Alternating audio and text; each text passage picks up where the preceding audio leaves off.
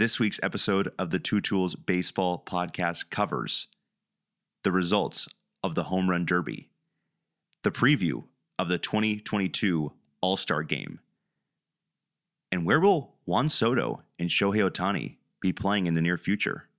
Find out next.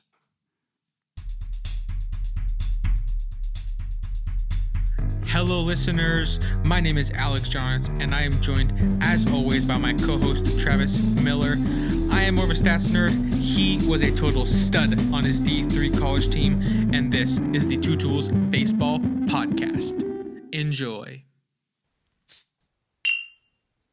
What's going on listeners? Welcome back to another episode of the Two Tools Baseball Podcast, episode number 68.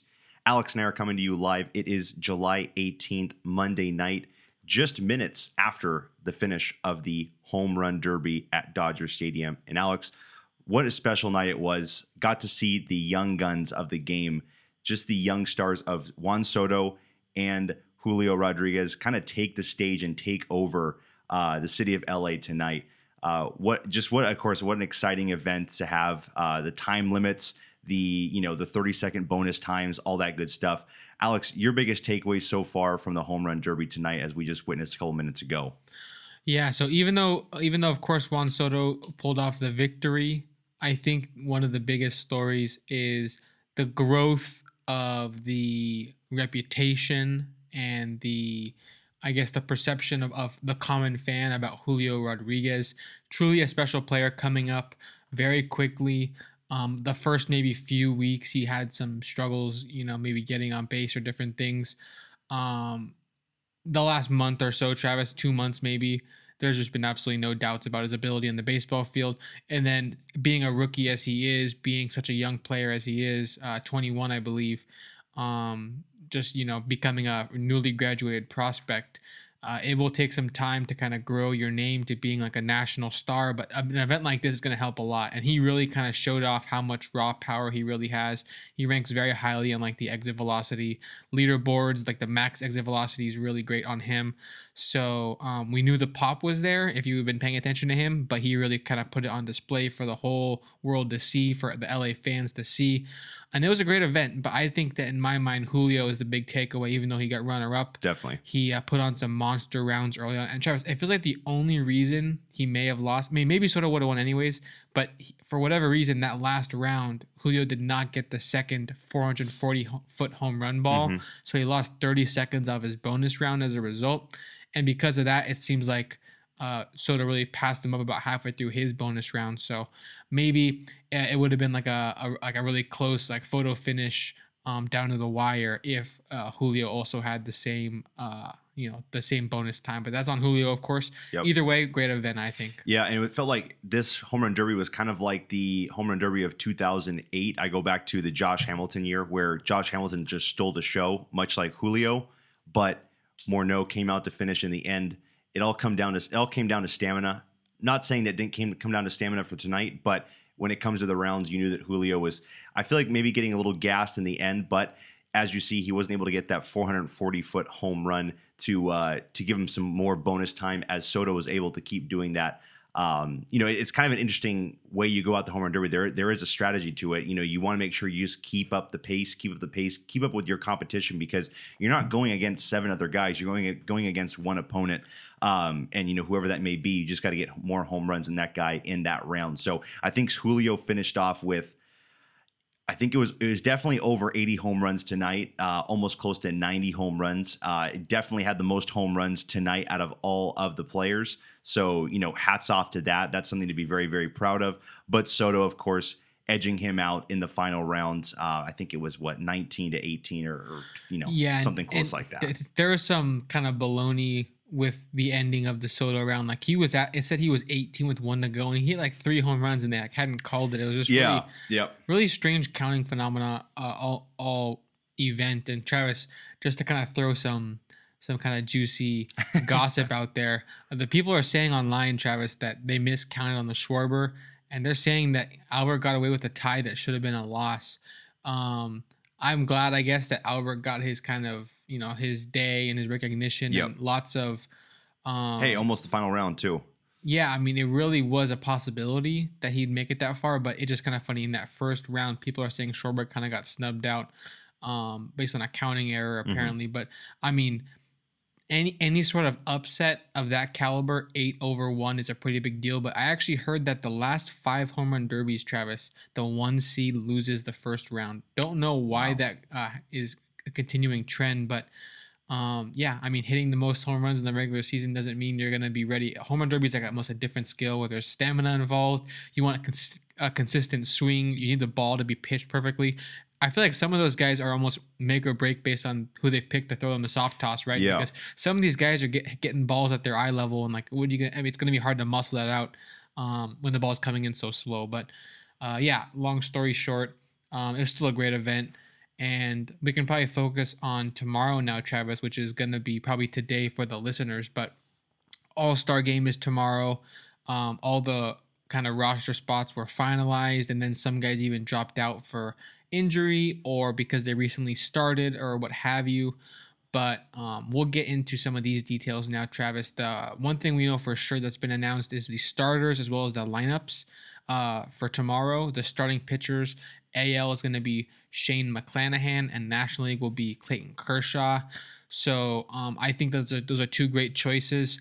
A lot of people, I think, have in their mind who they want to see, but McClanahan for me is an easy AL choice if it's not going to be Ohtani. Ohtani did decline to pitch.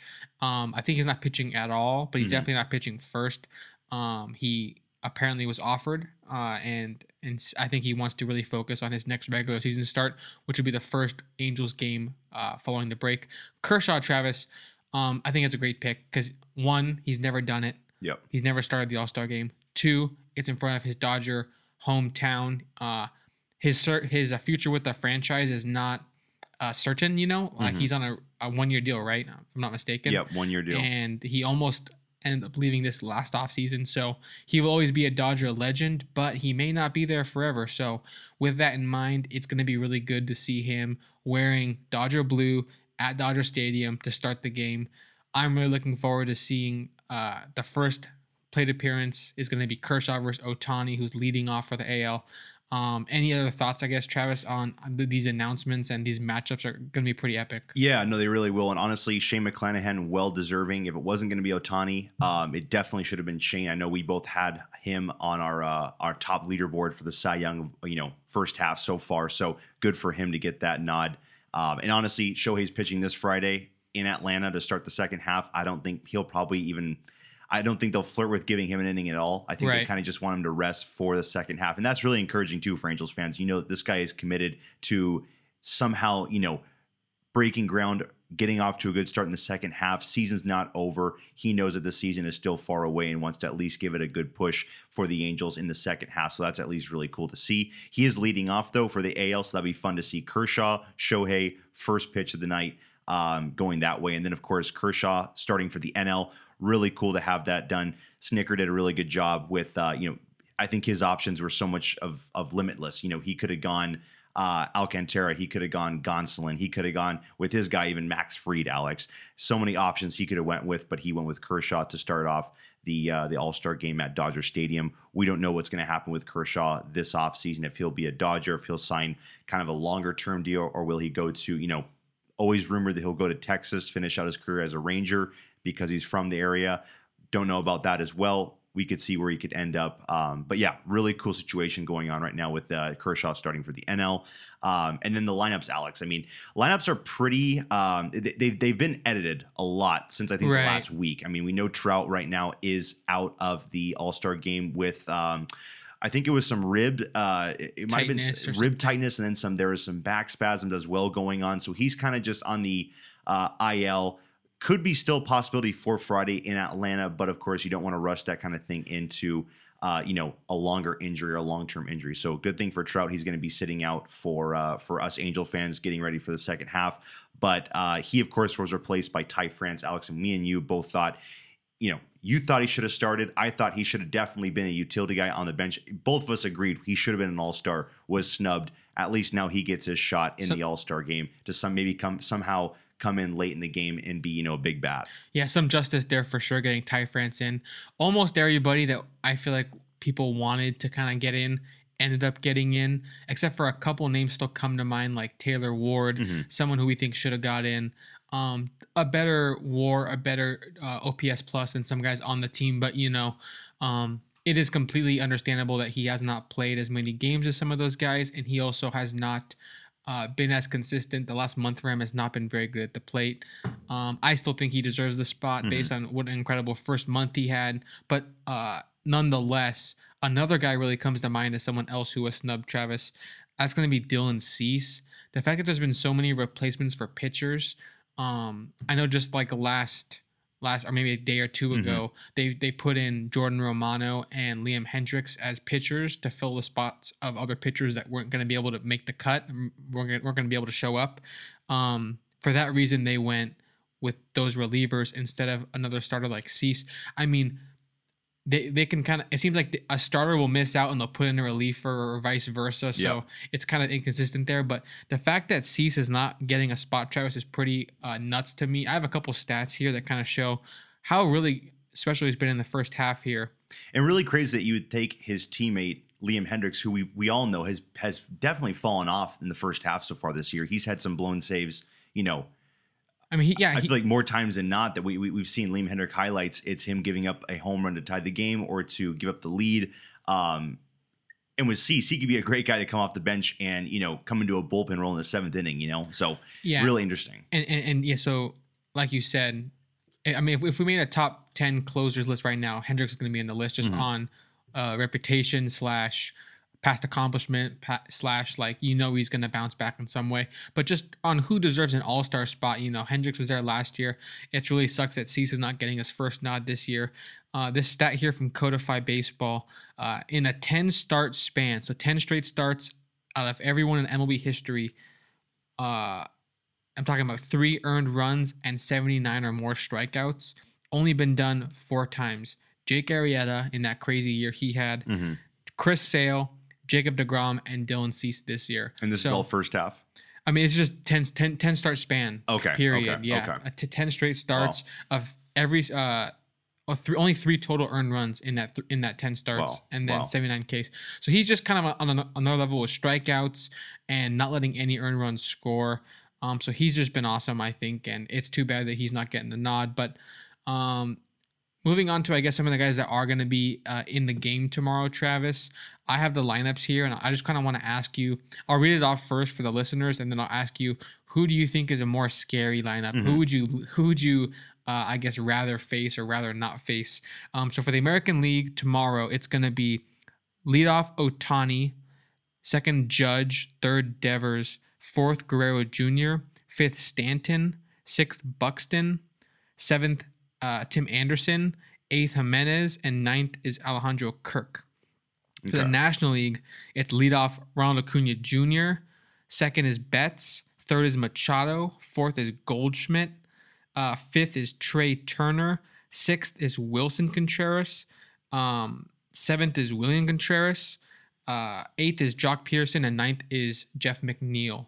Wow. So given those names, I guess, which lineup do you think you're more afraid of? And I guess, who do you think has the edge? Let's put it that way. Yeah, and I mean, it's funny because you're going to be facing 2 lefties tomorrow, Kershaw and McClanahan. And right now, the first 5 guys in the NL will just destroy lefties. You know, Acuna, Betts, Goldschmidt. Those are 3 names I've heard. I think you said Machado as well. Machado. They destroy lefties, so that of course is very scary to look at and see. And then you look at the AL side. You actually have quite a few lefties: Ohtani, Devers. I think later on Jimenez, down the lineup, Jimenez you said as well. But yeah. But just to see those 3 in the top, those 2 in the top 3 of the order, facing a guy like Kershaw, he could have a smooth inning. We'll see what happens, but. I guess for me, the AL, it gets maybe a little bit weaker down the stretch. But, I mean, that 1 through 6 is still, I mean, it's got to be considered one of the deadliest lineups right there. And then you got the NL as well. Such a tough one to go with. I mean, I'll probably lean a little bit more on the NL side, just because I feel like every one of those guys is going to do very well. And I guess for my judgment wise, I'm looking at just facing McClanahan being a lefty. All those guys seem to just mash lefties, except for a guy maybe like Jock Peterson, But so far right now, I think that starting lineup for the NL looks pretty deep, looks pretty good. The ALs have some substitutions here and there, but with these kind of selections, man, it's tough to even say because you have so many stars on both sides. I guess for me, I'm just looking at the pitching matchup. I like the NL so far to start off the game, but substitutions-wise, when it comes later on in the game, AL definitely probably has the guys to come in there and, you know, make a key difference or a key role. You got Kyle Tucker still waiting on the bench. You got Ty France still waiting on the bench. You got, I mean, so many other names still waiting on the bench to go out there and attack. So, interesting to see exactly, you know, which team kind of gets off to the faster start. Edge-wise, I mean, I've been an AL guy always, so I always have to take the AL. I think the AL always has an edge to them. I feel like they, you know, at least the AL, I think, has some of the best hitters. The NL always brings the best pitchers. It's in a, you know, NL ballpark, and it is a, I think the other stadium is a pitching ballpark. So yeah, you would think you'd have to lean in more, a little bit more the NL, but I'll go kind of the underdog factor. I'll go the AL. That's who I'll be leaning with to take the All-Star game tomorrow. Yeah, I'm also, in terms of the lineup, I'm leaning AL based on the fact that I just love the raw power seen in the first five guys. I will say, I'm not sure they're going to touch Kershaw, but usually the starting pitcher is kind of out after an inning, maybe two. Maybe they'll go three, but I think that's pretty... I think we're only going to see one. Yeah. You think so? I think Kershaw is only going to see one, and I think McClanahan could see two, but I know last year I think they were quick to get in Corbin Burns into the rotation or into the lineup. Right. I feel like I got to see how many starting pitchers or how many pitchers are in the game, but I feel like it's a lot. Yeah. And we'll discuss this in a couple of moments, but you know, with no more extra innings, Alex, I feel like you almost want to get every pitcher in there, get them their opportunity to go get an out, go get an inning done. So I can see guys kind of only getting an inning just because teams are also looking at, you know, we don't want to overwork these guys in an all-star game. So. Exactly. And that's a good point you make. So I'm not sure Ohtani or Devers, the lefties against Kershaw, like you mentioned, I'm not sure they're going to do damage. You know, maybe Judge can get something going. They very well could do damage, but Kershaw has just been on a really hot streak right now. And I think he handles the top of the lineup probably pretty well, but we'll see how he fares. But I just think the raw power from Ohtani, Judge, Devers, Guerrero, Stanton, Buxton as your front six, that's probably like six of the top like 10 most raw power guys in baseball. Just easily. How hard can this guy hit the ball? Those guys are also high in that list. So it's going to be a really fun lineup for the American League, I think. But the NL has no slouch either. They do kind of end with two lefties in Peterson and McNeil, so I wonder if they're going to kind of try to do some counterplay. I'm sure there's a lefty reliever that hopefully Dusty's kind of looking at for that spot, but we'll see how they handle it. And then for the overall game, I always lean AL just like you do. We're fans of an AL team, and AL is kind of on a big streak. They kind of, in our whole lifetime, they've kind of dominated the NL, so it's easy to lean kind of that direction. But, we'll see. You know, both teams so talented and so many special players on each. So we'll see how things kind of pan out. But you already alluded to it, Travis. There is a change in the way they're going to handle a game that's tied after 9 innings. Typically, of course, it's extra innings. It would have been funny, like you told me in a text, it would have been funny if they just went with the new extra inning rule and did it in the All-Star game. I feel like fans would hate that, right? Oh, Ghost Runner, yeah. The Ghost Runner, but at the same time, you also don't want the pitchers like, if they did no Ghost Runner, you could have this All-Star game going 15 innings.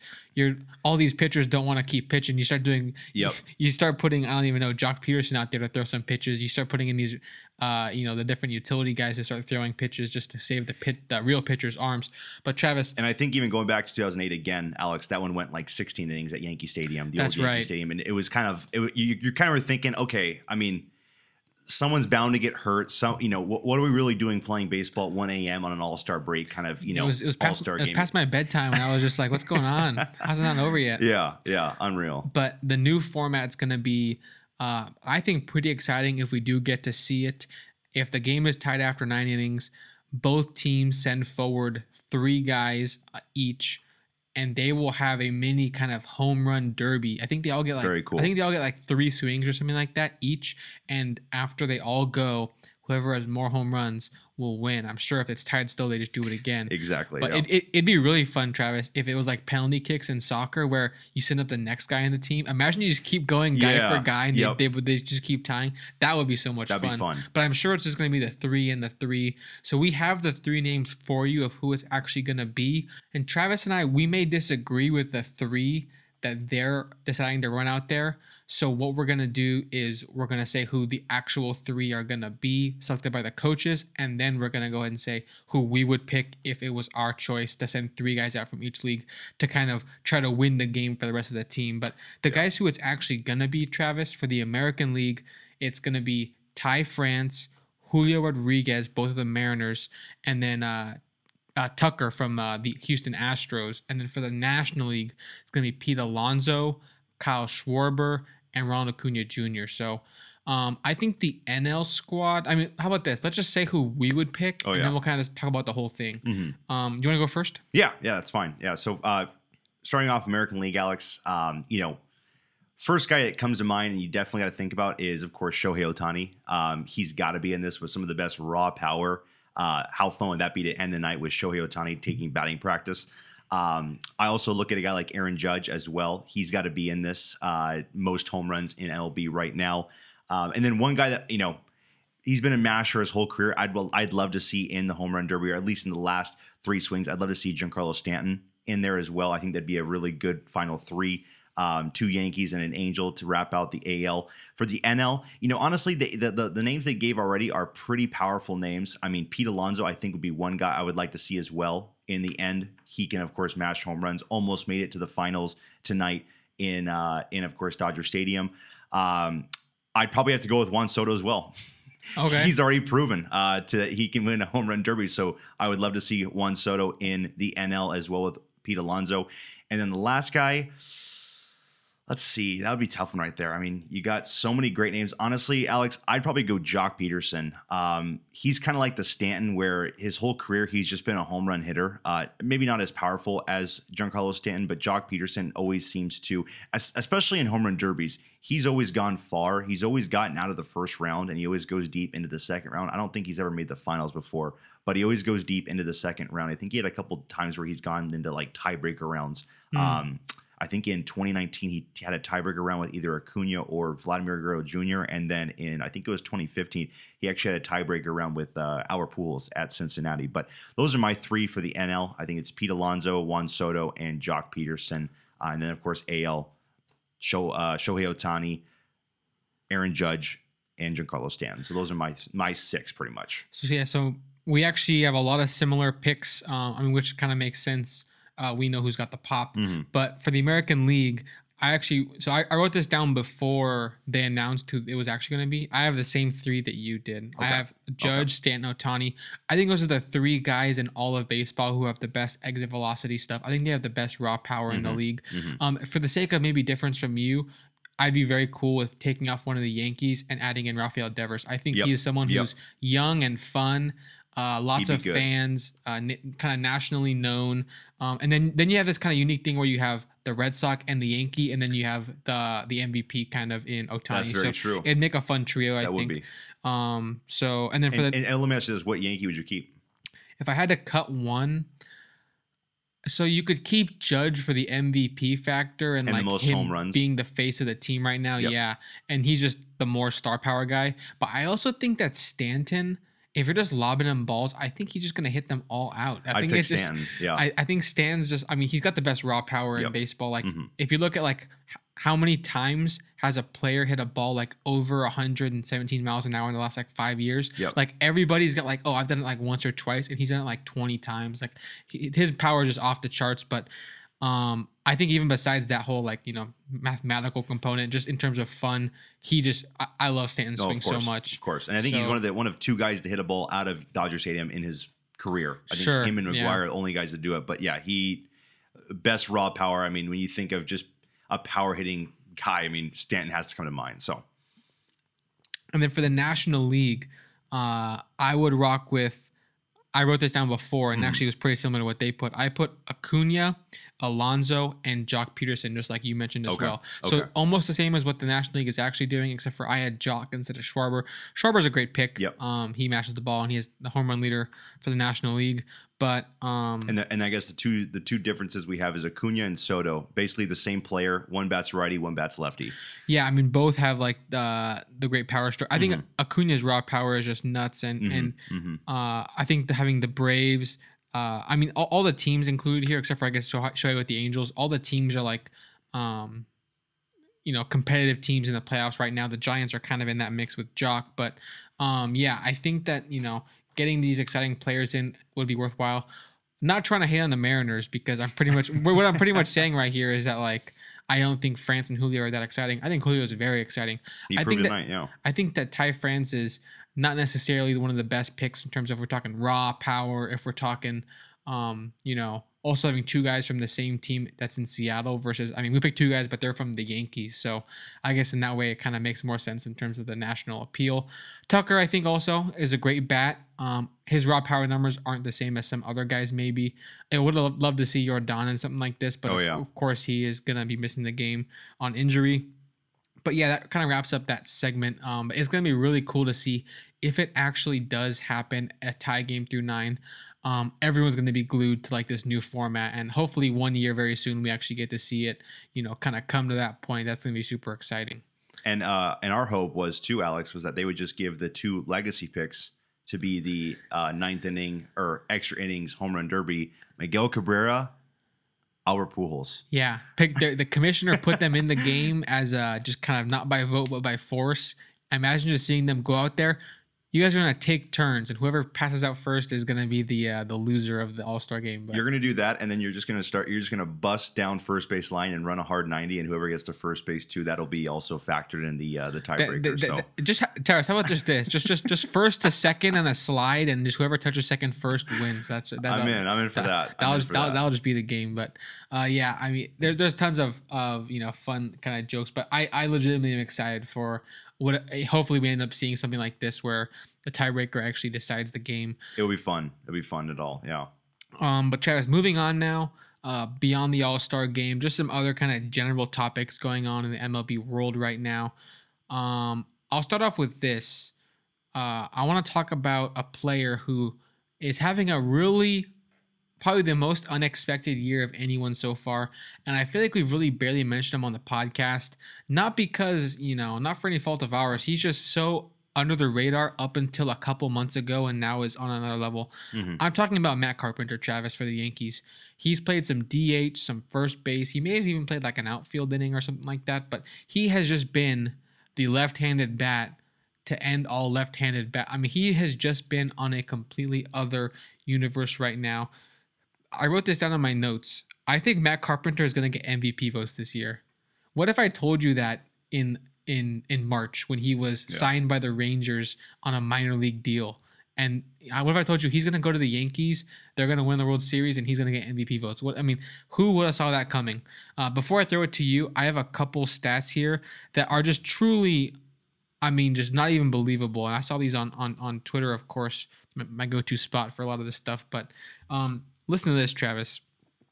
The highest slugging through the first 30 games of a season in MLB history. Highest slugging in MLB history, 30 games. Minimum 75 plate appearances. Number one, 2022 Matt Carpenter at 933 slugging.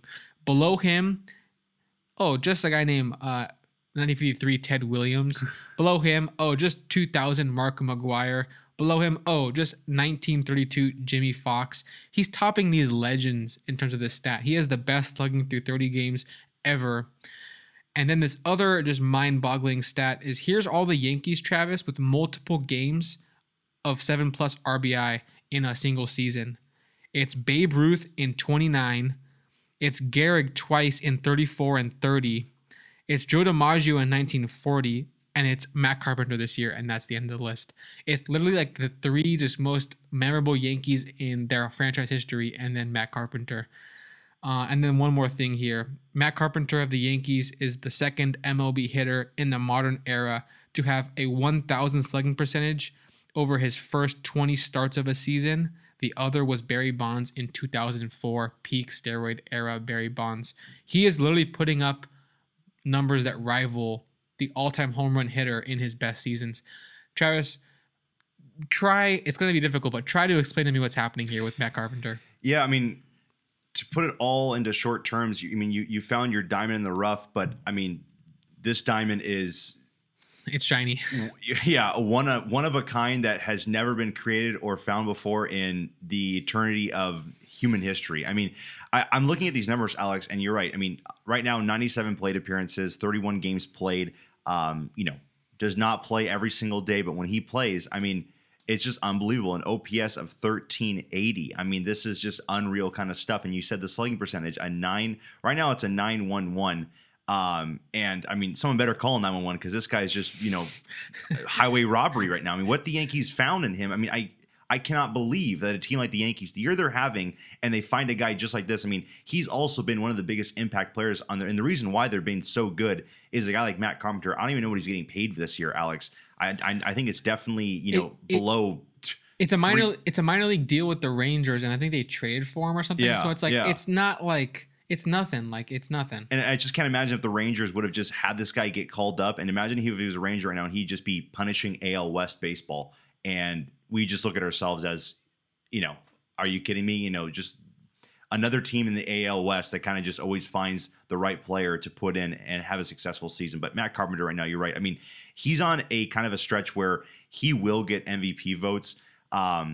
The only thing that will be concerning, of course, is plate appearances and games played. Absolutely. Some voters, of course, won't like that. But even the small sample size, even you look at 31 games played, you're basically saying he's played 1 month of baseball. He has a 2.2 WAR. And he's really not playing that much defense, which is pretty surprising that his hitting has been so spectacular when he is playing that it's up there with the greats of the games, the gods of the game, but going all the way back to Jimmy Fox, Lou Gehrig, Babe Ruth, when you even look at the Yankees history. So, I mean, I really can't explain this at all. You really can't explain how you find a guy like this, someone who was just in the dumps of this guy's career is over, never had an OPS plus above 100, except back in 2018, 19, 20, 21, those seasons, all below a 100 hitter for an OPS plus measurement. But I mean, I can't explain this. I don't know who can. I don't know how you find and how you kind of just like give this guy like a reborn kind of identity as he is right now. But I mean, he's one of those guys, Alex, that really could next season get a 1-2 year contract that could be worth some money. But he honestly might go back to that same Matt Carpenter that is before, similar to like an Eddie Rosario, where it's kind of just like you found the right timing of Matt Carpenter, but I don't think it's sustainable, but of course. You're riding with this season, and it's to go with the luck with the New York Yankees so far this year. Right, yeah, I think that was well put. There's no sustaining this, but of course, the production is just undeniably important to what they've done. You mentioned the WAR number as well. I think, Baseball Reference and FanGraphs both have him like the low to mid 2 in number of WAR. That's more than some All-Stars. There are some All-Stars with less WAR than Matt Carpenter, and he's played 30 games. So it's just like, it is quite honestly just hard to even imagine how this happened. For a veteran like him to have this resurgence, a lot of teams would be kind of dying for that right now. I know the Angels would love to have a veteran who somehow just showed up and just a nice lefty third baseman doing this, Yeah, I mean it'd be on another level for us. But the Yankees, the rich get richer, Travis. They already were super stacked and are even getting better because of Matt Carpenter. But I'm gonna shift now, Travis, to a different conversation. I'll go to Aaron Judge right now. Okay. A lot of this talk about Aaron Judge being the MVP versus Shohei, and it's very I think if anyone made a case for Judge and made a case for Ohtani, I would nod my head. I would say, yeah, okay, like that makes sense. And I will say last time we did this episode, or the last recording, Alex, I had Judge number 1, I had Ohtani number 2. I think after Ohtani's last start against Houston, it's a toss-up now. I mean, the way he just embarrassed the Houston Astros lineup that is so good, I would say you're not wrong to have Ohtani number 1 because, I mean, what he's doing on the mound this year, I mean, unbelievable. So that's one thing I'll put before we talk about Judge. Sure, yeah. I mean, we agree. That start against Houston was just on another level. Every time he takes the mound, the Angels win, and when he doesn't, they don't. That's what I call value there. Yep. But there's this whole concept of like people seem to think, I'm not talking about everybody, but like I'm sure a lot of writers get it and we get it. Mm-hmm. But some people, fans of baseball online or whatever, they don't get it. And they seem to think that like because the Angels have a really bad record, Ohtani's not viable. It's like because they say give him the most outstanding player, but he can't be the most viable. It's like just because your team is losing doesn't mean you're not valuable. Yeah. It just means they'd be way even losing even more without you. And so I kind of had this thought, Travis. Where do you think the Yankees would rank in the American League or the American League East if they did not have Aaron Judge right now? What would be your thought? I mean, I think right now they're definitely a top two in the AL East. I think that they just have so much star power in their starting rotation and their bullpen to really carry the load. Aaron Judge is having a phenomenal season, but if you replace him with a guy like, I mean, let's just say an average player. An average 100 OPS guy. I mean, you're still looking at a team that's probably right now in the thick of it, in a playoff spot still. So I really think the Yankees are a tremendous team with or without Aaron Judge. So that's one thing that you can say. I mean, with Ohtani, the next thing is the Angels are a completely different team without Shohei Ohtani and his pitching this season. I think I pointed out a stat last time, you know, Angels won 12 games out of 40 or something like that over the, you know, the tough losing stretch. And in those 12 wins, Shohei was 6-0. You take away Shohei from that, you basically are looking at 6 wins in a 40 or something game stretch. And so you're looking at this team, and it's just unbelievable. Also, we lost the game where he had 8 RBIs. I mean, we should have won that game too. And he looked like he literally has legitimately won how many games over the past month and a half with his pitching and his bat, and his pitching and his bat in the same game. So it's unbelievable what he's been doing for over the past month and a half. And with Aaron Judge, a tremendous year. But I will still say the Yankees would be pretty similar team without Aaron Judge in my belief. Travis, we completely agree, and I think that very much like the Michael Jordan, Scottie Pippen days, where I think when Jordan left, didn't they lose like 2 more games without Jordan? Something like that, yeah. That was part of the whole, you know, GOAT conversation with LeBron and Jordan, so they're debating that. Yeah, in the playoffs, the Bulls, their lack of Jordan got exposed, but the regular season, the record was almost the same that first year Jordan left. But back on Judge, I honestly think the Yankees would have the best record in the American League without Aaron Judge because the rest of the team has just been that good. There's no way to know this for sure. It's all hypothetical, but just based on like how much one player can add to a team, Judge adds a ton of value. He's such a special hitter, and he's been on a monster year. At the same time, I mean, he's not even like the WAR leader in MLB, and he's not even like in the top 3 in most of the different rankings that, you know, we see and talk about during our all MLB stuff. But Travis, I just think that everything else that supports that Yankee team, they have. I saw a stat today. Most runs scored per game is Yankees. Fewest runs allowed per game is the Yankees. They have literally are scoring the most and allowing the least. That means their defense/pitching has been some of the best in baseball. And on the other side of things, their hitting has been the best in baseball. You know, there's no flaws in the team right now. They're completely loaded and they're completely locked in. The second half may treat them differently, but I think as of right now, first half, Aaron Judge, as amazing as he has been, the Yankees are still so good without him. And I know, Travis, we both know, without Ohtani right now, this Angels team, exactly, just leave him as is. Yeah, it would be a nightmare every night. It would be a nightmare every night. It would be even more nightmarish than we've had already. Than it already is. Yeah. So, just wanted to kind of bring that up because I thought it was a fun discussion of like, I really just think that that's the truth about the MVP conversation. And Travis, maybe Judge could be so great that even though he's on a great team, he elevates him to that other level. And if the Yankees end up beating some sort of record, like best Yankees record ever or something like that, it'll help his MVP case for sure. Of course. But in reality, how much of that is him and how much of that is the depth of the team? That'll be up for debate, and we'll kind of cover that, of course, at the end of the season if we end up in the same conversation. And I think so far right now, the Yankees and Judge, they're still going to be leading the charge for the AL MVP, I think, with the voters right now because Judge is – on the first place team. The Yankees are just a narrative so far of 2022 in the AL. Angels have just been nightmarish, even though Shohei has been just the bright spot in that organization this season. You know, some voters are going to say, well, you know, Shohei got it last year, so I'm going to give it to a new guy this year. You know, there's just so many different things that you can't really control with MVP voting, of course, when you look at, you know, define stats like, okay, who's going to have the most home runs? That, of course, is going to be a defined stat that really you can't, you know, vote or debate or change or anything like that. But MVP, of course, is where it gets tough because, you know, how many years we've seen guys just get completely, you know, robbed of the award. So all the time. It'll be something that comes out in the end. And I know for sure right now, I would still bet that Judge would still win it if the season ended today, just because I know the voters and all that stuff, they're still going to lean towards, you know, the narrative of the season, which, you know, it'd be a fun.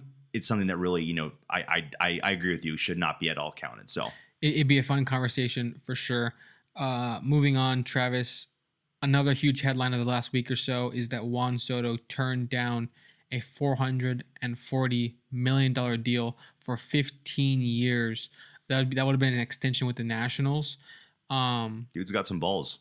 And it's just an ultimate kind of bet on yourself move. Mm-hmm. I mean, not really, though, because you just know that like someone else will offer you something just like that. Mm-hmm. Even if the season's not great for you, you have just proven time and again how good you are as a hitter, as a complete ball player. You already have the ring to prove it. You already have all the stats to prove it. But Travis, some teams are going to be offering an absolute prospect haul because they've Nationals have pretty much announced. I saw a tweet just today about a few hours ago. They're going to try one more time to offer them even more. I'm not sure if they're going to increase the total number and leave the years the same, or maybe a lot more money and like fewer years. They're going to reorganize their offer though, and they're going to get back to him one more time. And if he does decline, they say they will trade him. And what I read today is that they plan on trading him before this year's trade deadline. So if that does happen, Travis, I cannot wait to see. Ooh. I mean, imagine one of these playoff teams who's like serious about it, like a Yankees, like a Mets, like a Dodgers, one of these teams in the thick of a playoff race. Imagine them adding a Juan Soto to their outfield for not only the second half, but for October. Talk about a way for one team to put themselves over the top. Yeah. So I want to ask you a couple things about this. We'll start here. Well, first of all, just off the top, very sorry to all National fans. This must be absolutely brutal. Oh, yeah. Travis, a couple years ago when Trout was getting extended, right before that, I was just like, I cannot see this guy in a different jersey. Yeah, we're all scared. It'll break my heart. Yeah. But once in a generation talent. Mike Trout was the biggest comp to Mickey Mantle. Soto's the biggest comp to Ted Williams. So, I mean, it's pretty crazy for Nationals fans. If somehow he miraculously stays around, congrats to the fans. But it seems like things are definitely pointing towards a sweepstakes where the Nationals can rebuild with a huge trade package. So we'll start here. Which team do you think makes sense for? First of all, they need to have some good prospects. They have to have a good farm system. Mm-hmm. And second of all, they need to have a nice spot in the outfield for a player for the next decade. So decade plus, really. Assuming the extension happens, you know, ASAP. So which team do you see as a good fit in your mind? I mean, you just got to see Dodgers as as a clear favorite because they can easily slide him into left field. He's played left field majority of his career. A bet Soto corner outfield would just be ridiculous. For a decade. For a decade, you're right. Like for a decade, they have the money to extend him, which is also, you know, one of the big things as well. You want to make sure if you get a guy like this, you have the money to pay him. So, and I don't know if they would be looking to move a guy like Bellinger. If Bellinger would be on the move to the Nationals, we'll see. But, I mean, the Dodgers have the money and they have the prospect line. They have all the pieces to get a deal like this done. Yankees as well have a deal like this to get this done. They can move so many young guys, Volpe, Peraza, Dominguez. They got so many guys that can be on the move to the Nationals. All I know is, honestly, for Nationals fans, it would be such a bummer, but I also feel like it'd be such a great, great turnaround that right now you'd be having yourself, you know, Josiah Gray and Keibert Ruiz from last year's trade from Scherzer and Trey Turner. And then this year you'd get 5 to 6 good prospects to really build on. And then, of course, you got all the prospects that you've already drafted. I mean, as a Nationals fan, you'd be pretty happy as well as, you know, you won the World Series in 19 and hey, by, you know, 2 or 3 years from now, you can have a team that's really young, rebuilding and turning out to be a really nice ball club. The one thing about Juan Soto is, Alex, he's pretty much the same age as all these prospects. Yes. And I know there was a stat that said, I think right now in this year's futures game that just happened this past weekend, there were 12 players in that futures game that were younger than Juan Soto out of 40 guys. Right. I mean, that's the one thing that's pretty crazy to look at is that Juan Soto is still a very young baseball player and he's still looked at as a prospect. So that's the one thing about a team like the Dodgers. They're getting a prospect that's already proven, that's already a World Series champion, just won the home run derby at the stadium. So he's very comfortable with that stadium as it's shown tonight. They've got to be one of the biggest favorites. Of course, the Yankees and, of course, probably the Mets as well. Teams that are willing to spend and just get the high rollings right now, go out there, win in the next couple seasons. It proves that the Yankees, Mets, and Dodgers really want to do that. And, I mean, I'm looking at maybe a sleeper team, Alex. And, I mean, you mentioned it a couple days ago, and you said possibly even Seattle. Seattle has had the money. They paid Cano a bunch of money about 10 years ago. So you know that they have been having some times where they've been able to say, hey, we can spend the money. But I really wonder that if they were to explore that option, would the Nationals say Julio Rodriguez has to be in that package, which would be interesting. And there would be no way the Mariners do that. Exactly. It would have to be a package around, like, I know they have Kelnick. Noel Marte is like an infielder. They have young pitchers like Kirby and Brash. So they can make some sort of package. Maybe they ask for like a Logan Gilbert. I doubt they would. I feel like you want to get a bunch of guys like ready to kind of prove themselves in the MLB level. Definitely. All kind of the same age. I mean, you don't need everybody to be the same age, but it helps to have like a core that's kind of all on the same page. I feel like the Mariners, I think, have a nice spot in corner outfield with his name on it. If they were able to, have the balls to kind of create that kind of package for the Nationals with that many of their top guys, because it will take a team. It'll empty out a team's top 10. You'll need to give up like 4 or 5 of those guys. But Travis, that was a dark horse. Like you said, I think the 3 you mentioned, Dodgers, Yankees, Mets, in my mind, I'd be pretty surprised if he goes anywhere but those teams. Of course, I could be wrong, but I do feel like, first of all, 3 teams that are big markets, 3 teams that have tons of money. It feels like when a big player hits the market, for the Dodgers and Yankees, they're always in play. And then, of course, for the Mets, just recently under new owner Steve Cohen, the checkbook has just been absolutely massive. It will put those teams in some interesting spots, though, because, first of all, they do have the prospects for it. But some of those teams have some free agents coming up that will put them in an interesting spot if they sign Soto to a record-breaking deal. What will the Dodgers do with like Walker Buehler in 2 years and Bellinger in 2 years? I mean, Bellinger, he hasn't been that great, but there's still some talent there, of course. But some of these guys are becoming free agents. Trey Turner becomes free agent this season. So what will they do if they dish out a huge deal for Juan Soto? Yankees is a big question. Aaron Judge. I wanted to bring that up to you because that will be our kind of next topic here. If you are the Yankees, Travis, would you prioritize? I mean, because maybe you somehow try and pray you can do both, but let's just say you have to pick one as your priority. This is what our game plan is this offseason, or maybe this trade deadline or whatever. Are we going to trade, let's say, like, 3 of our top 5 prospects plus 2 more in like the teens or whatever, plus maybe even an MLB player right now? Would we trade that for Soto and then break the bank for him? Or do we keep the... And of course, Juan Soto is 23. We're talking about a young player you can have for the next over a decade. Or do you keep the prospects and extend Aaron Judge for a monster deal? Keep the guy who's been with you, make him an all-time Yankee pretty much, have him for the next, 7, 8, 9 years, however long it may be. You keep the prospects. He won't age as well as Soto because he's older, but he's been a Yankee forever. You keep more prospects. Which way would you try to go with that? And of course, the deal will probably be less total money for Judge, possibly less per year as well. We'll see what the final Soto deal looks like, but... I would expect maybe some more room to add players if you went Judge instead of Soto. But go ahead and give me your thoughts. Yeah, and that's the first thing I want to talk about too with Judge is that you'd be looking at, like you said, 8 years and probably, $330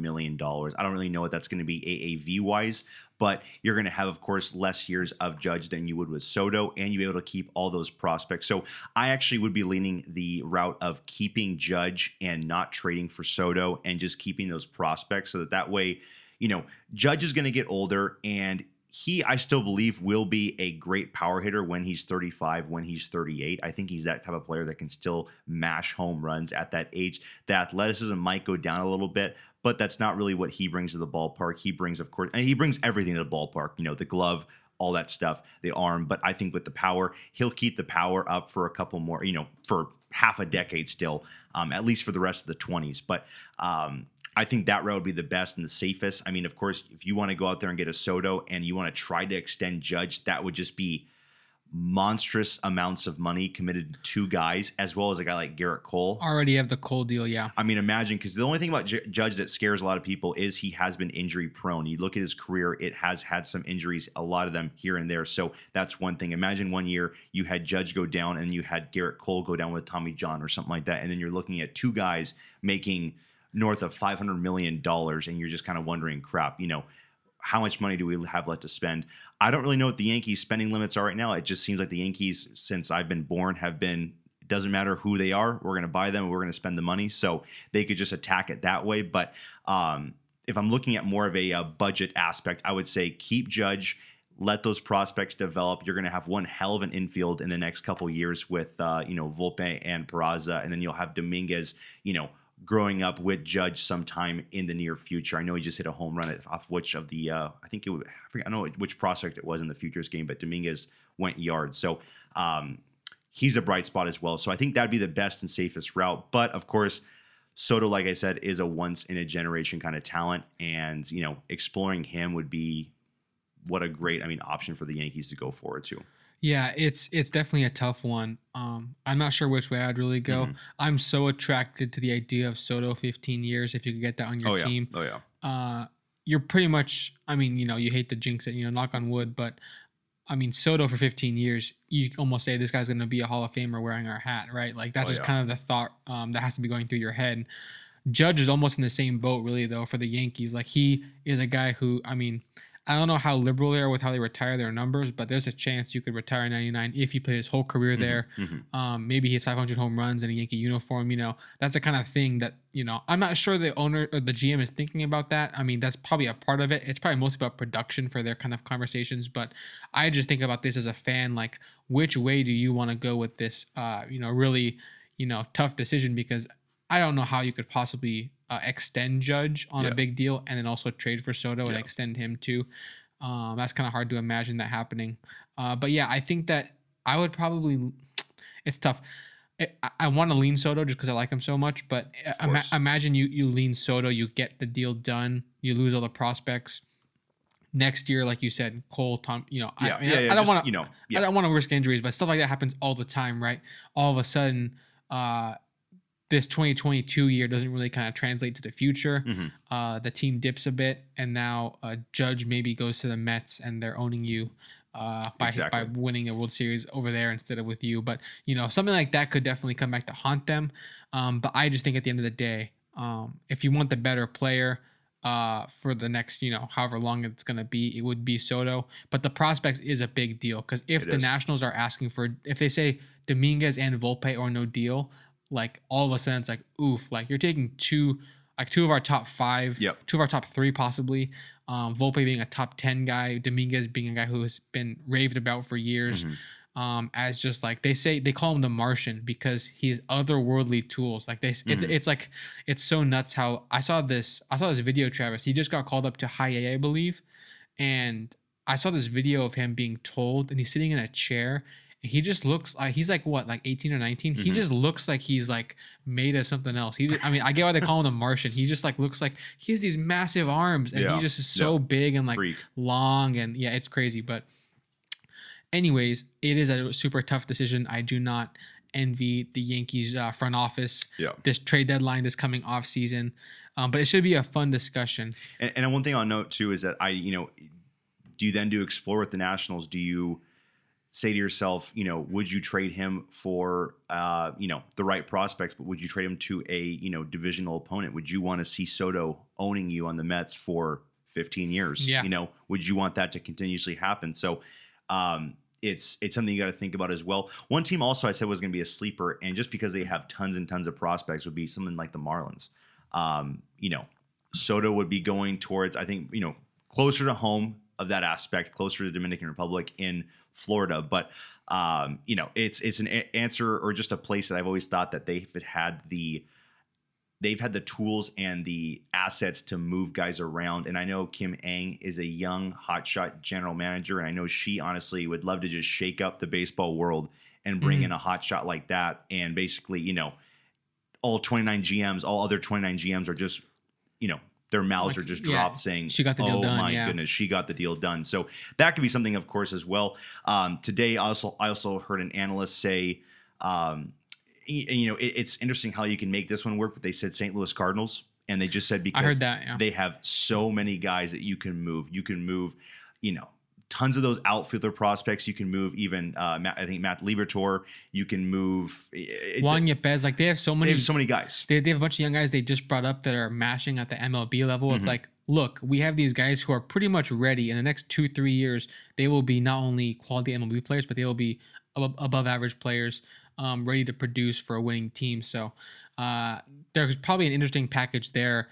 You could stick him in either corner. You probably give them either one of Dylan Carlson or Tyler O'Neill, so kind of frees up an outfield spot for you. Bader too. Yeah, who knows? But then, you mentioned the divisional aspect. I saw some report, and it's hard to tell, you know, what's, you know, going to be legit and what's just kind of chatter, but I did see one report that Nationals were very intrigued by what the Mets could potentially offer.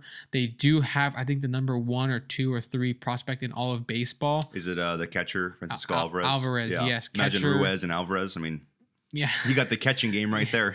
So, I mean, I don't know if they pursue him for that reason because they already have Keibert Ruiz, but I'm thinking that the Mets have tons of prospects they could, deal to the Nationals. Plus, they have the win now mode owner who's like, I want to win titles for this town. I want to be the team of New York.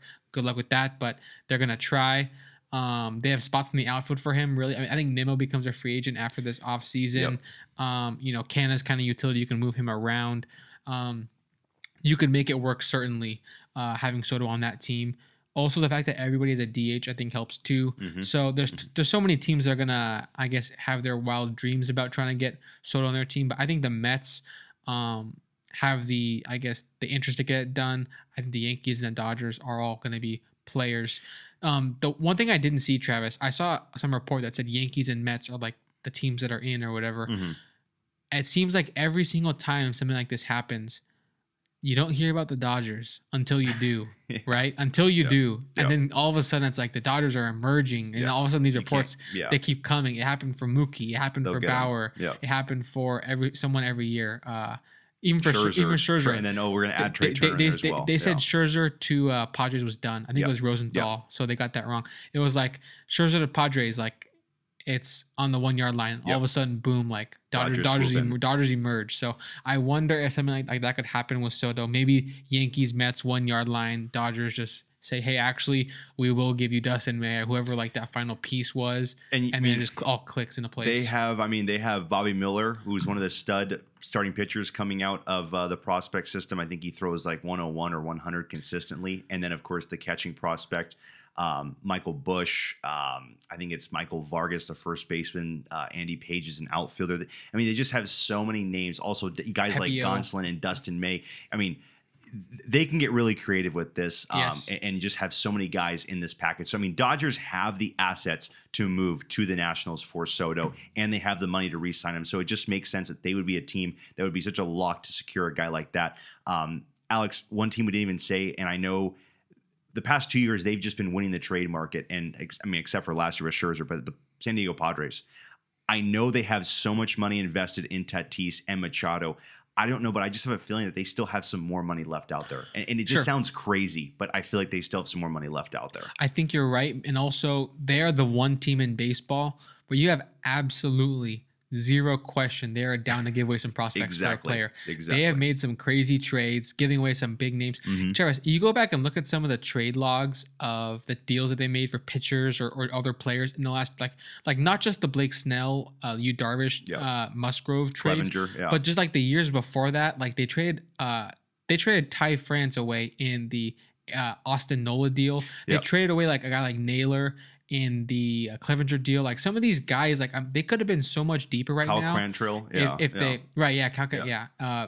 if they just kind of, I'm not saying what they should have done, but obviously, like in hindsight, you probably wish you had France over Nola. They have young catchers coming up, anyways.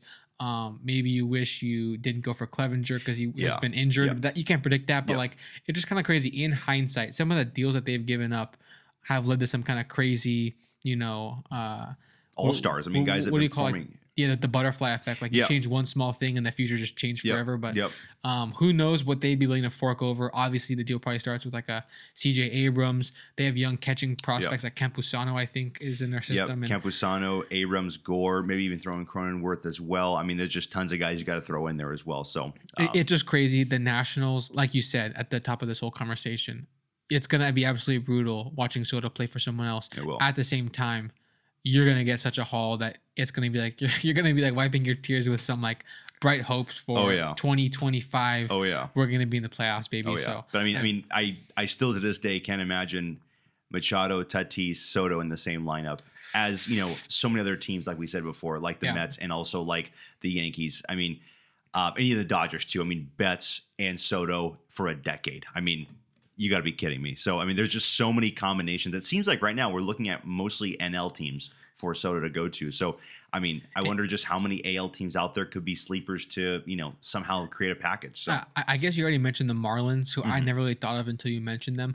But I'm trying to think.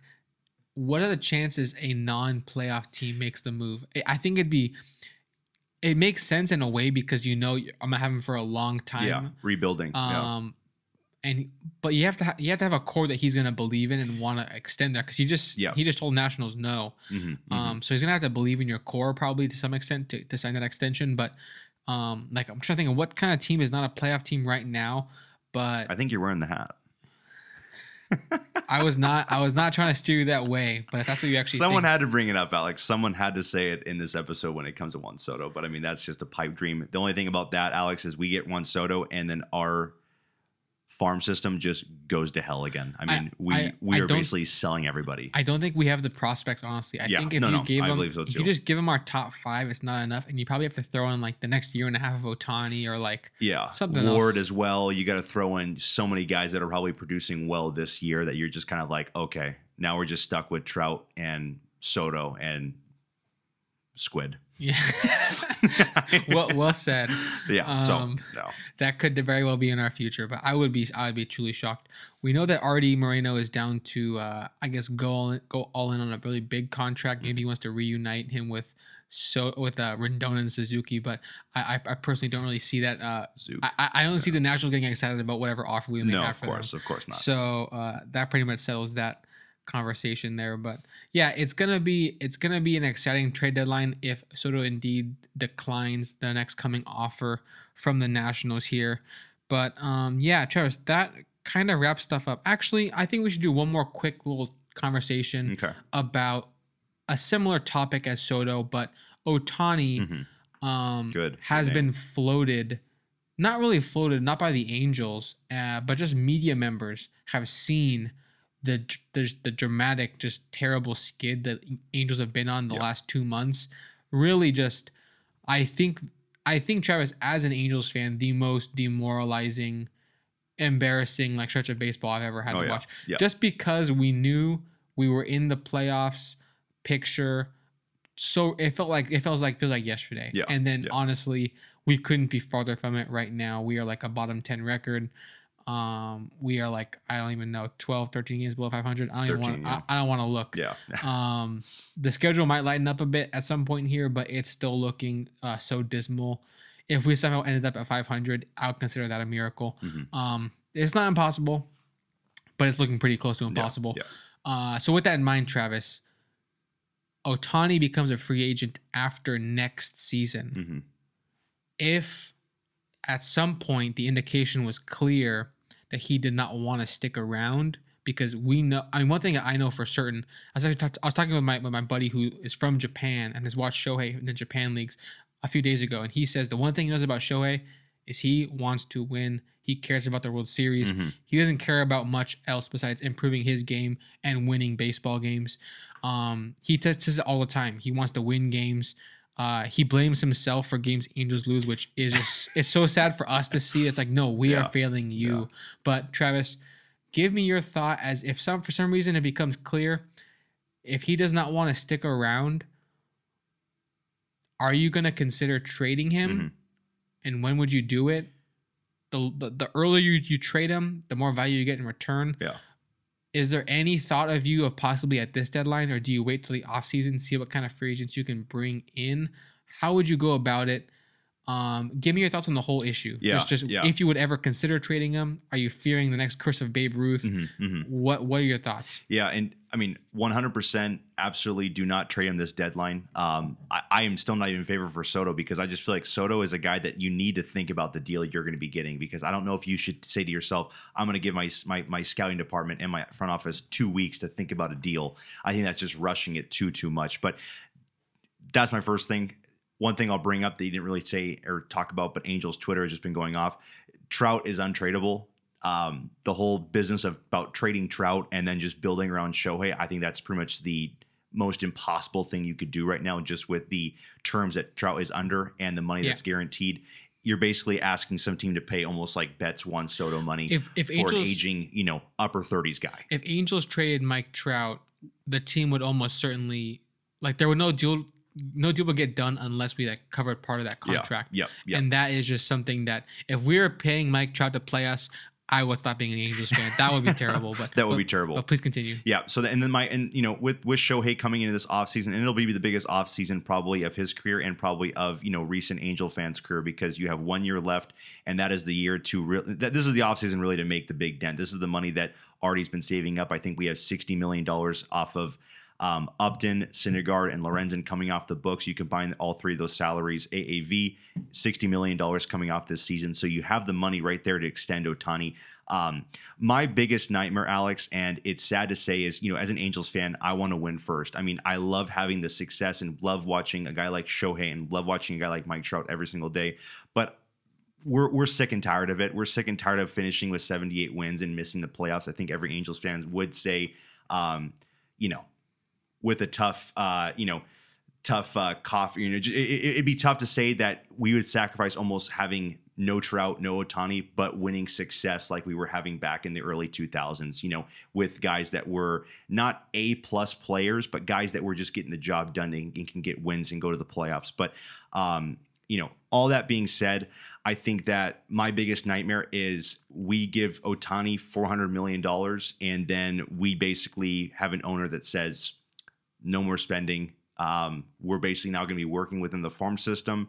And then it just takes us, 4 or 5 more years to maybe develop some sort of a winning recipe.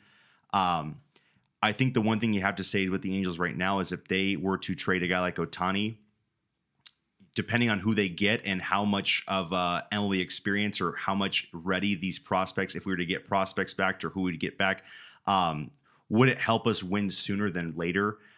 It would be a tough thing to do. Like you just said, the curse of the Bambino. I'd be thinking of that right away. If we got rid of him, it would be basically the Babe Ruth trade. And we'd be looking at as a Red Sox organization of the 1919 and beyond kind of season. So, it's a tough thing to say. The one thing I will say, if it's going to, I basically am saying I want to win now. And if Ohtani helps us win now, and if you can say, hey, the spending's no problem, which hopefully an owner like ours can get his head around that and say, spending's not going to be a problem because of how much money you're going to get with the Japanese market, the Japanese advertisements from Shohei. Every day, Travis, the Angels are doing a giveaway for Ohtani. Yep. He brings in so much money in that regard, first of all. I didn't mean to cut you off there, but it's crazy how much money he brings into ownership just off of non-baseball reasons. Of course, he's producing at a crazy level. Yeah. But if you just looked at how nuts the marketability of him, he's the most marketable player in MLB history, I'm sure. I'm sure Babe Ruth is probably up there too. But right there. Yeah. But yeah, Travis, I do think... it is such a tough conversation you have to have, because if you're the GM, you care about winning. I think that all the GM cares about, Perry Manassian, it's his second season as Angels GM. He's a first-time GM. He wants to prove he can win. Mm-hmm. I think that he will do first of all, he has to kind of get approved by ownership to do things. Yep. He's not going to be able to trade Ohtani without approval from ownership. He's not going to be able to extend him or to let him walk without approval from ownership. It's going to be a conversation with the whole hive mind, the whole brain trust of the Angels organization. Absolutely. But I think the GM probably wants to do what's best to win. I think that owner Artie Moreno knows how much money Ohtani brings in, and I think he will do whatever he can. I do not think he'll trade him. I think that he will offer Otani a crazy extension. Mm-hmm. And it really comes down to, does Otani want to accept that number and be an Angel? Or does he want to test the market and see what others offer? Mm-hmm. Or will he just say, I don't feel great about the Angels' future, and he feels pretty confident about, I guess, signing elsewhere. So all that kind of talk, if they have those conversations this offseason, it could inform, you know, should we trade him or should we not? Yep. But I think, Travis, for me, at the end of the day, like you said, as a fan, you want to see the Angels win at all costs. Mm-hmm. But I honestly think that, like, the reward of if at some point the Angels put a ring on Trout and Otani's fingers mm-hmm. in the same season, I think how great that would be is worth taking the gamble on. Yes, you're right. Maybe we extend Otani for a decade mm-hmm. and 3 years from now, we haven't made the playoffs still. Rendon's old. Trout's in his, mm-hmm. almost mid-30s now. The team is giving a lot of money to these guys who aren't producing like they used to.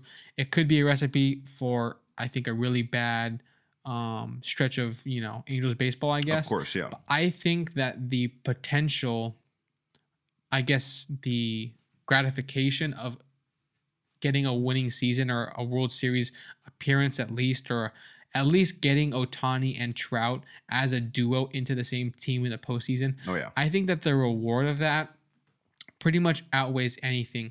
It would be great to get, a rejuvenated farm. If we trade Otani to the Padres and got like their top 5 prospects, yeah, our farm would be a lot better. If we got Gore and C.J. Abrams and Cronenworth and everyone else we mentioned earlier, yeah, it would revamp our system. But I really don't know. But we're waiting for 2 or 3 years, Yeah, yeah. And so obviously trading Otani for anything makes us worse right now. In terms of what will make us better in like 3 or 4 years, if Otani, Travis, we weren't sure if this was going to be consistent, right? Mm-hmm. He's doing it for the second year in a row where he's going to be an MVP candidate. He is going to be somewhere between like an 8 and a 10 WAR player. He's already at 4-something WAR, like mid 4 point something WAR half through the year. He is going to be in the MVP race. He's going to be 8 to 10 WAR, somewhere like that. With that in mind, if he can do this, the next 3-4 years, we are talking about someone who is more viable than any group of prospects. I don't think, 4 top prospects are going to be doing, 2.5 WAR each. I mean, it's possible, but they all have to hit, right? If any of them miss, it becomes a lot less likely. So we'll essentially have to just, I guess, see how Otani views the situation. But from my personal view, I am definitely leaning towards the side of, I don't want to trade Otani mm-hmm. for the curse of the Bambino reasons. It would suck to see him walk, right? That right there, I'll say, is the worst possibility out there. That'd be that'd be a kick in the nuts for sure. But I think that they'll have an idea of, I think, where Otani's head's at before that offseason where he's a free agent comes around. There's a good chance the Angels take that risk and say, we didn't get a deal done, but mm-hmm. we'll, like Judge right now, essentially, we didn't get an extension done, but when he's a free agent, we'll make another offer. That's a part where it gets dicey and mm-hmm. it would be tough to, make that deal happen, I'm sure. But mm-hmm. I think that the upside, the potential of winning with Trout and Otani, outweighs the downside. And we're talking about two guys who can go into Cooperstown wearing an Angel hat. Oh, yeah. Why do we play baseball? To win games, not to, get guys into Cooperstown wearing your hat. But, I think I romanticize the idea of having the two most special players of the generation be in the same team. And if we have them both for a decade as teammates when they're both putting up good numbers and we can't make the playoffs, then that's on us. That's not on the philosophy. No, because the Mets are paying DeGrom over $30 million a year. I forget what the number is. It's I think it might be upper 30s. Mm-hmm. They're paying they just signed 3 free agents that were 90 all kind of or something like that. Combine the number. You can pay 2 players, whatever it is, $100 million. Yeah. You just have to be able to pay the other $200 million to kind of round out the team. Yeah. Yeah. And it just comes down to, I guess, and it comes down to smart spending too. I mean, you're not going to find absolutely. You shouldn't go out there and give Justin Upton $30 million. So, And, you know, honestly, the last couple games, the last 2 months, Alex, I think it's really shown that the way Shohei's pitching, I mean, you're not going to find a lot of other starting pitchers that can do that. So, I mean, that's one thing. He's hitting and he's starting like no one's ever seen before. So that's one thing you got to point to as well as saying, hey, if you can get the starting pitcher in Shohei for the next 4 or 5 years, then it's like you're basically getting one of the best starting pitchers on the market. And also you're getting a guy that hits, you know, better than probably 80% of the MLB. So it's pretty remarkable that you can get that in one guy. And so that's, of course, one aspect of the whole debate and the whole decision-making process when you look in a guy like Shohei. So and Travis makes it so much harder. We've talked about this before. He's pretty much this season producing like Garrett Cole on the mound mm-hmm. and Giancarlo Stanton with the bat. And if you think about that and you really think about how crazy that is. $600 million. Those two guys combined make like $300 million plus for both. So well, yeah. I'm saying like AAV wise. Oh, like yeah, I'm talking about Stan's around 30, I believe. Yeah. And Cole was like upper 30s. Yep, like what is it? Like 36, 37. 36. Okay. Yeah. Like Ohtani probably is not getting a $67 million deal. No, not AAV. At all. No. So obviously this one guy who's producing like these other two great players, he's going to make less money than mm-hmm. them. Mm-hmm. And he takes up one roster spot and he's doing all at the same time. I mean, there's no denying the value is there, right? Very true. You can almost view it as no matter what you pay, it's probably going to be a really good deal in terms of production, just mm-hmm. because to get an ace costs 30 something million. To get a big bat like his costs 30 something million. Yep. Combine the numbers, you're getting it in one roster spot. I don't think there's any problem with the Angels in terms of understanding the value. I think they understand the value. It'll just come down to, does he want to be here? And almost like maybe the Garrett Cole situation, there was like a hang up with the Angels. They didn't want to offer him like one more year, so they went with the Yankees for a slightly bigger offer. Mm-hmm. And of course, there's like a winning aspect of the Yankees that helps them too, of course. But I'm just saying, I don't think the Angels are going to snub him in terms of money. It's not going to be like the judge negotiations that they just happened where they sell him way short. They're going to offer him, I think, a bag, and we'll see. Yep. I'm just kind of predicting. I think they're going to offer him a bag.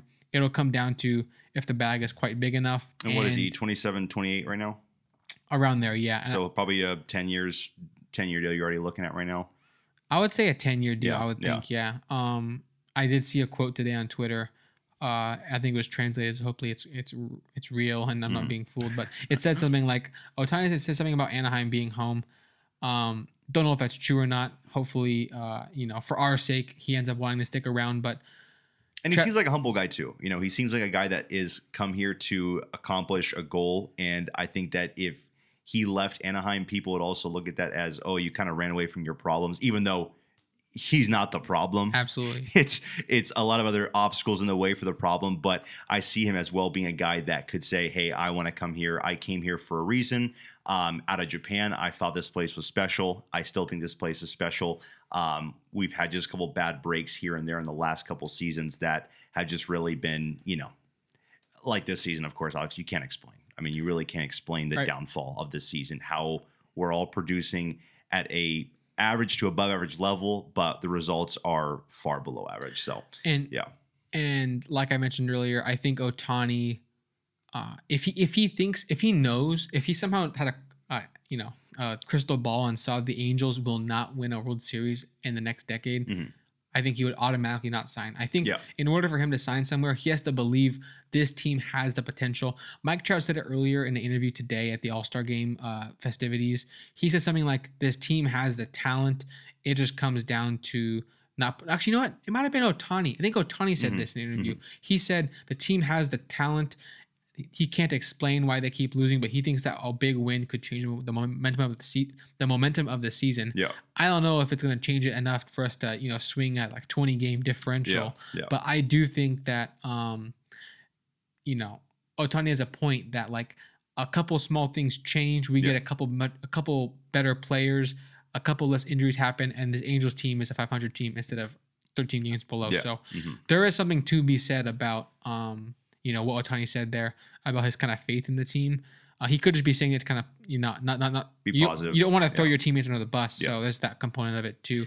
But it'll come down to, like you said, does he kind of view this place as an unfinished job he has to kind of complete.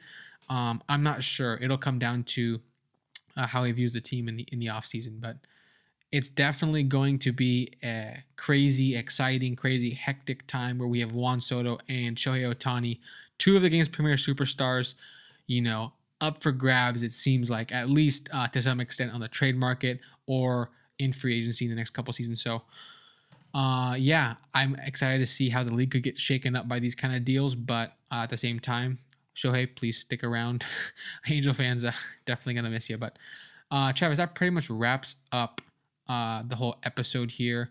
Made some pretty good time. Not a dreadful 2 hours like past couple episodes. But, Travis, you know, All-Star game tomorrow. We kind of previewed it, but we'll kind of cover, I guess, how that all goes down in the next episode. And baseball will be started back up the next time we put an episode up. So, you know, second half hype.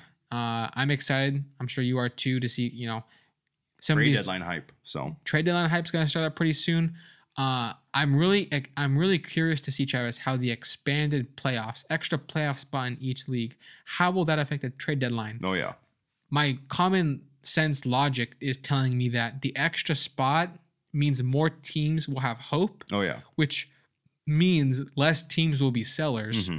which then means they might sell for higher prices because, like, there's more teams being buyers, fewer teams being sellers. Very true. So it'd be crazy to see some, like, I guess, bidding wars, huger bidding wars, huger packages going for some of these kind of trade deadline targets.